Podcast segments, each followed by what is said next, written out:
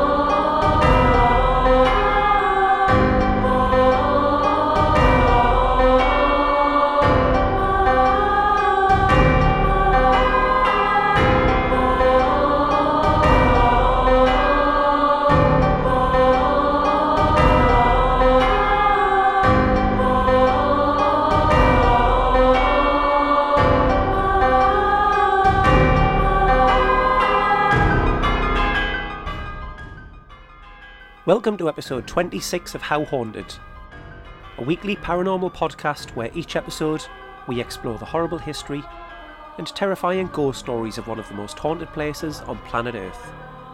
I'm Rob Kirkup, author, paranormal historian, and ghost hunter from the northeast of England. Allow me to be your guide as we dare to investigate in depth the often dark and troubled history of each location, and of course, the chilling tales of the ghosts that reside within. This week we head into Northumberland and ask just how haunted is Winter's Gibbet?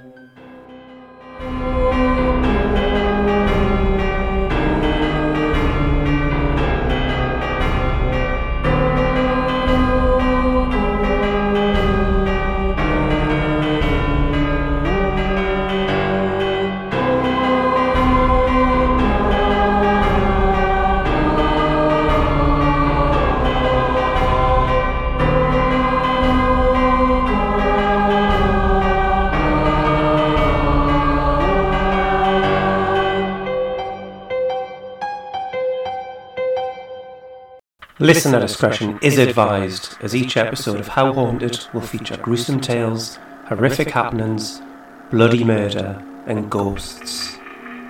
So many ghosts. Listen on if you dare.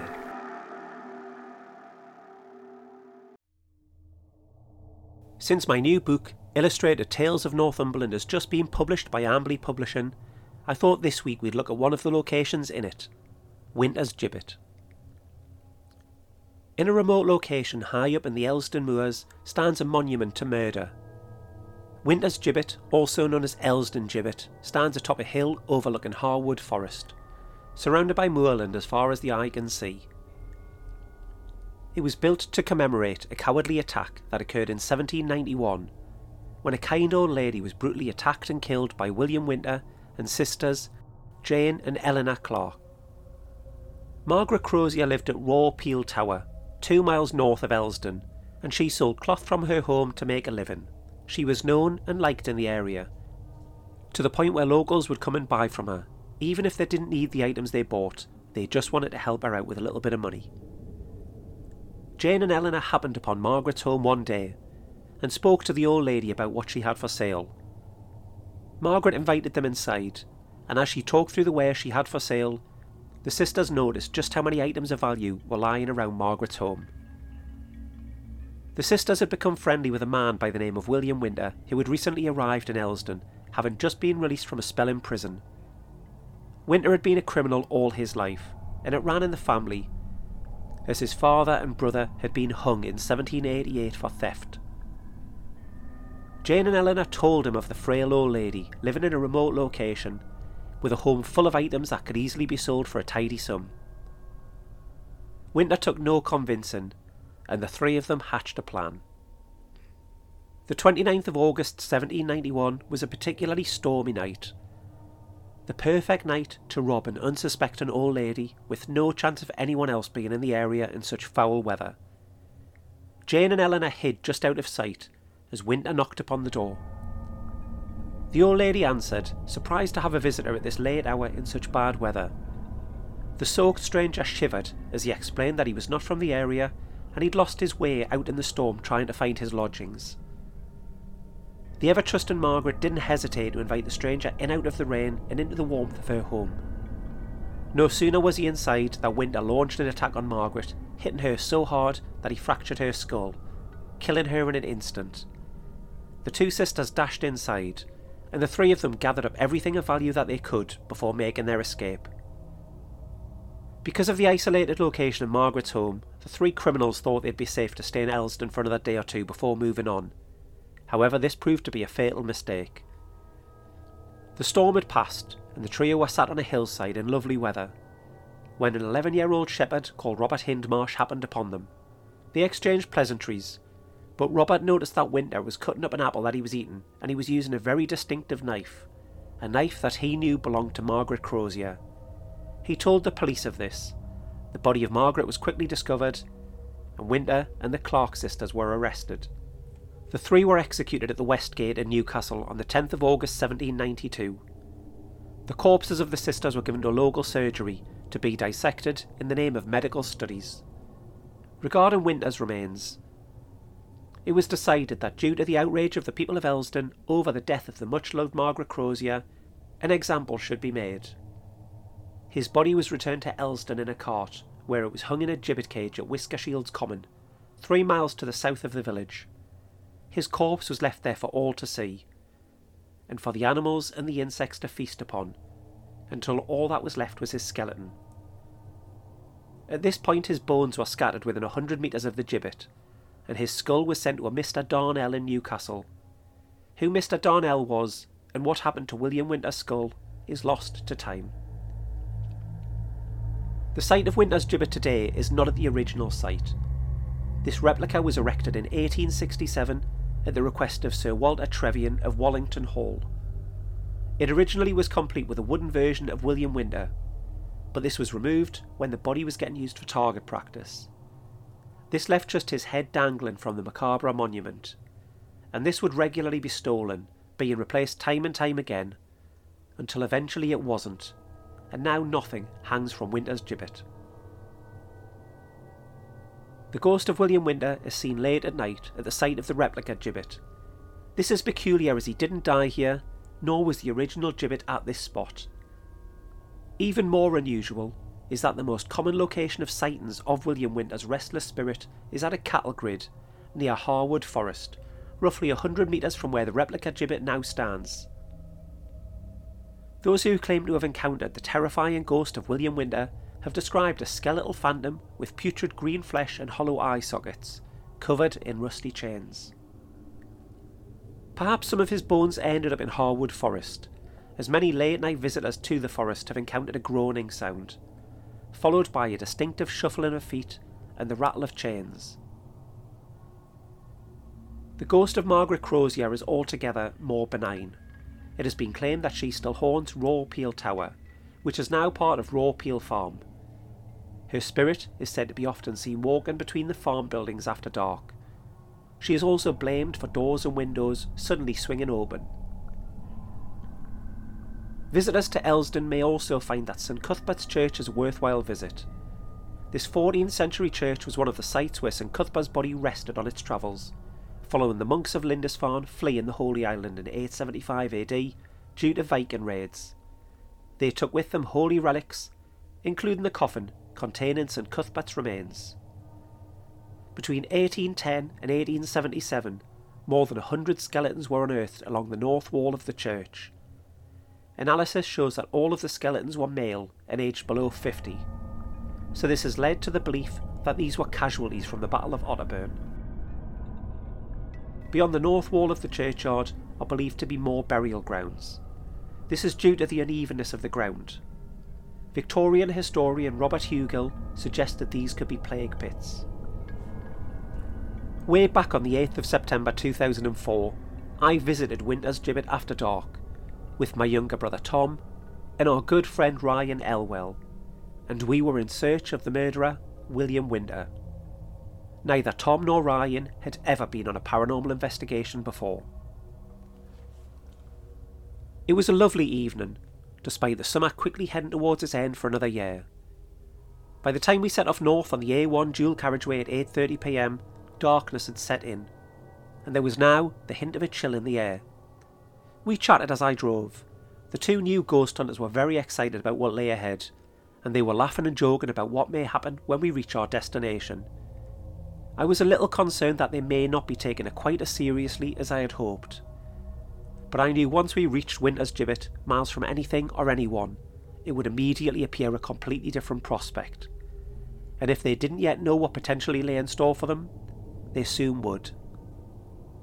Ryan told us as we chatted that earlier this very day he was sitting in his bedroom at home and his door was completely shut. All of a sudden it violently swung open and an icy chill filled his room on this very, very warm day. He went on to suggest that maybe his house could be haunted, as he knew that the previous owner had been an elderly lady who died in the house. Pretty soon we'd left the busy A1 and we were on the much quieter A696, heading through the country roads, and as we left civilization behind us, slowly but surely it got darker. Then fog descended, and it was a struggle even to see the road in front of us, despite me having my fog lights on. A large owl flew right in front of the car, which set the mood for what was in store when we reached this dark place of murder and death. All the way there, the fog would suddenly stop, and it would be perfectly clear, but then the fog would once more appear, getting thicker and thicker. Then it would simply vanish again. I thought nothing of this at the time, but I've since read a book by Alan Robson, who had a late night radio show called Night Owls for over 40 years on local radio in the northeast. And he was famous throughout the region for his ghost related shows. And he actually sent me on my first ever paranormal investigation as part of his Halloween 2002 show. And in this book, called Grisly Tales and Ghostly Tales, Alan wrote of exactly the same thing happening around Winter's Gibbet a thick fog descending, then suddenly disappearing. As we exited the fog for the final time, Ryan pointed out just how clear the sky was, and how it was a blanket of stars. Tom commented on just how far into the wilderness of the Northumberland countryside we'd gone. I was driving us along dark, narrow, winding lanes, and the newcomers weren't laughing or joking anymore. They realised that we were heading into the middle of nowhere in absolute darkness.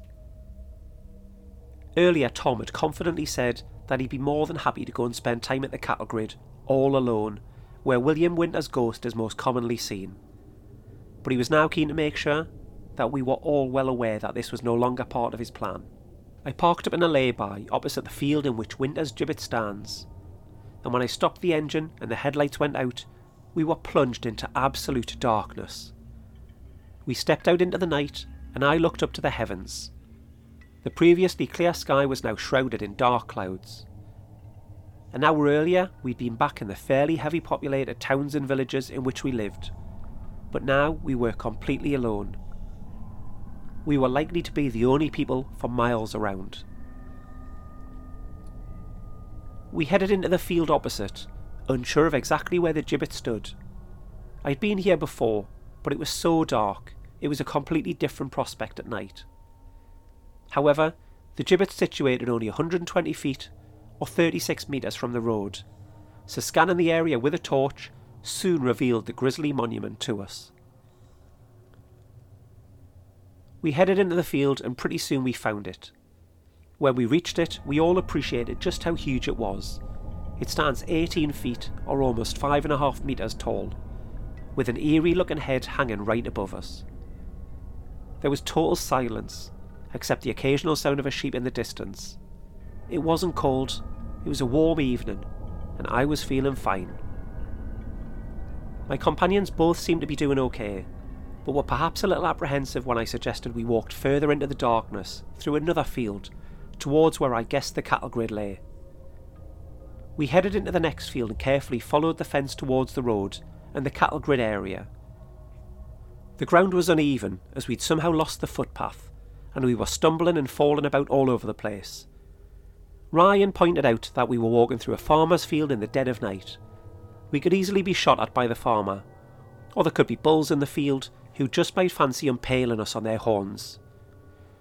We saw a car go past in the distance, and it dawned on me just how far away the road was. We decided to turn back, go to the car, and head along the road, as I knew you could reach the cattle grid easily that way, and it seemed far more sensible. It was at this point that I heard something. I told everyone to shut up. Tom then confirmed what I thought I'd heard. I heard a whistle, he whispered. That was exactly what I'd heard. Why would anyone else be out here, alone, with no torch?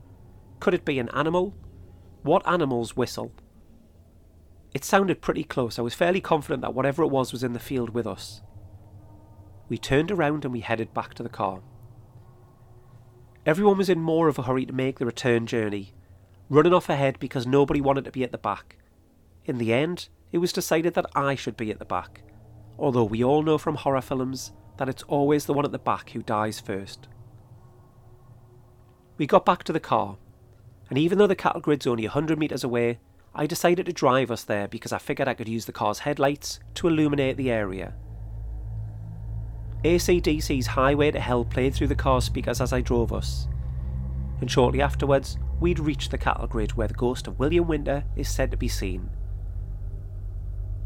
We got out of the car and I took some photos. On one of them, there's hundreds of tiny orbs. I would say it's likely to be some kind of precipitation hanging in the air, but I took three photos in quick succession and on the one before and immediately after, there's nothing. In the distance, there was a strange light. It looked like car headlights changing direction rapidly, but it was changing direction far too fast to be a car or a motorbike. We were standing around quietly, and it was the kind of place you'd expect something bad to happen. And it did. There was a farmhouse not far away, and from it came the loudest blood curdling scream you could ever imagine. We were sure it came from the farmhouse and we all jumped. This was followed immediately afterwards by a howl, which sounded like a wolf, but it was probably a dog. The scream sounded human, but to be honest, I wasn't sure. I doubt an animal could make that noise, and it was unbelievably loud. The farmhouse was on private land, so there was no way we could go and investigate further. We were on edge, just waiting for the scream to happen again. However, it was now completely silent. I marvelled at the sky above, which was now completely clear and it was incredible. We were out in the countryside where the sky is not impacted from the effects of light pollution. I leaned back on my car and I watched the stars. I saw two slow moving stars in the sky.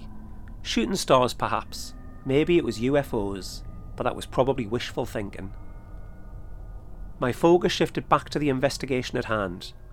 I scanned the area with my torch, desperately hoping for a lead. Come on, I said quietly to myself. Come on, Winter, show your. I hadn't even finished my sentence when I was interrupted by Ryan. I've just seen a figure, he said solemnly. I looked at him. He clearly wasn't kidding. I saw something at the cattle grid, he continued. I saw it too, said Tom. I looked at them both in turn. They both looked white with fear. Clearly they'd seen something. But what? We all watched the cattle grid. There was nothing there, it was silent. Could this be their imagination? This was the first time either of them had ever been in this situation. If one had seen it, I'd said almost certainly imagination. But both of them claimed to see someone, or something. Perhaps even the ghost of William Winter himself. A few minutes later, Ryan and Tom led me to where they'd seen it. Ryan recreated what he'd seen, walking slowly from one side of the road to the other. He then said out loud, Show your face, you f***ing loser. Not a great idea, I immediately thought to myself. Antagonising things we really don't understand. It isn't how I would recommend going about any of these things, but then again, the now late Derek Acorah of Most Haunted does it all the time, and he claimed to be able to talk to spirit. We stayed a little longer, desperately hoping for this figure to make another appearance, or do something. But without anything happening, and it getting late, we decided to call it a night. Just after I started driving us back towards home, a large bat flew in front of the car. which was a good end to the evening, I thought. But this didn't turn out to be the end of our evening. Everyone was excitedly chatting about what we'd experienced tonight. I then told Ryan some stories about where it's believed that spirits have followed people home from a haunted location. He looked a little worried, and he instantly regretted challenging Winter to show himself. We passed a sign for Bolam Lake Country Park, and I suddenly had a thought. Who's up for a Bigfoot hunt? I asked. Both Tom and Ryan immediately said yes. So to Bolam Lake we headed in search of the Beast of Bolam Lake, which was a Bigfoot like creature that made national news following a spate of encounters in 2002. But that's an episode of the podcast for another day.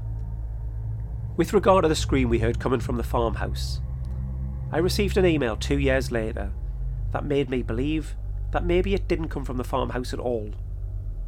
I received an email in June 2006 from a UK based researcher in cryptozoology, which is the study of big cats and other unusual monsters, and he informed me that the nearby Harwood Forest is said to be occupied by a Sasquatch type creature, and what we'd heard could have been its cry, which is said to sound like a dog's bark turning into a fading scream. The researcher in question was one of the first people to see the beast of Bolam Lake, the scream definitely seemed to come from the farmhouse, but Harwood Forest is incredibly close to where we were, so it's definitely food for thought. In 2019, I received an email from Neil Jackson, a keen amateur photographer from Alnwick, which is a little over 20 miles away from Winter's Gibbet. He told me that he'd been out taking photographs across Northumberland one lovely summer's day earlier that year, just him and his camera. He was near Elsdon, and decided to pop by the gibbet to take a few photographs against the background of a totally perfect blue summer sky. He parked up in the little lay-by opposite, much the same as we'd done 15 years earlier, and when he got out of his car, he looked towards Winter's gibbet, and there was somebody stood at the bottom of it, staring up. He grabbed his camera and crossed the deserted country road and entered the field.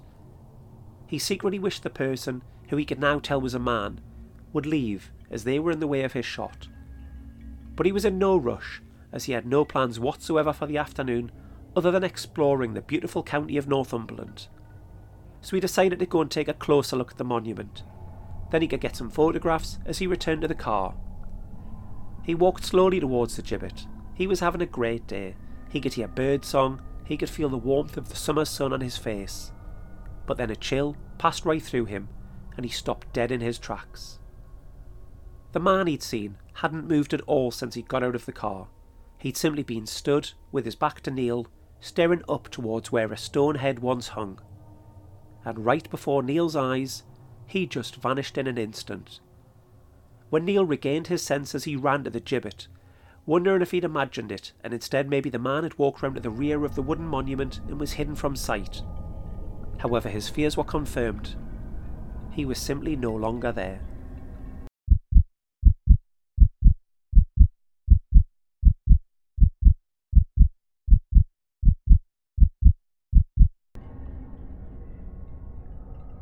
Thank you for joining me for this episode.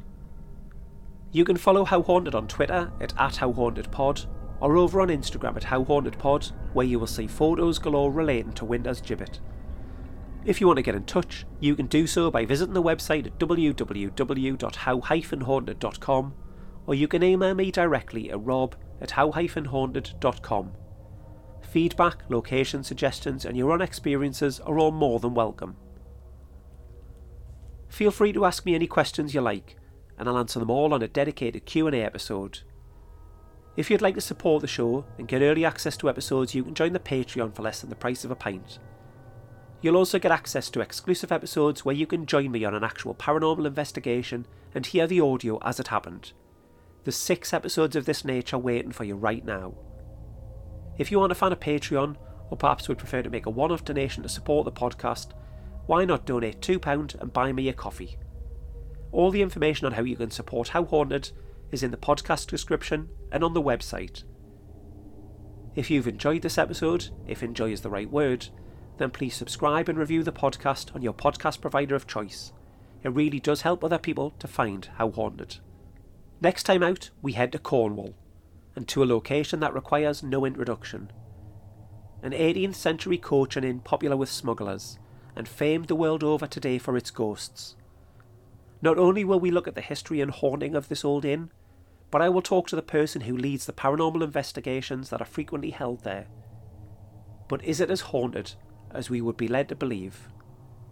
Let's find out together next week in the first of a two part special looking at the Jamaica Inn. Thank you so much for accompanying me for our paranormal adventures once again.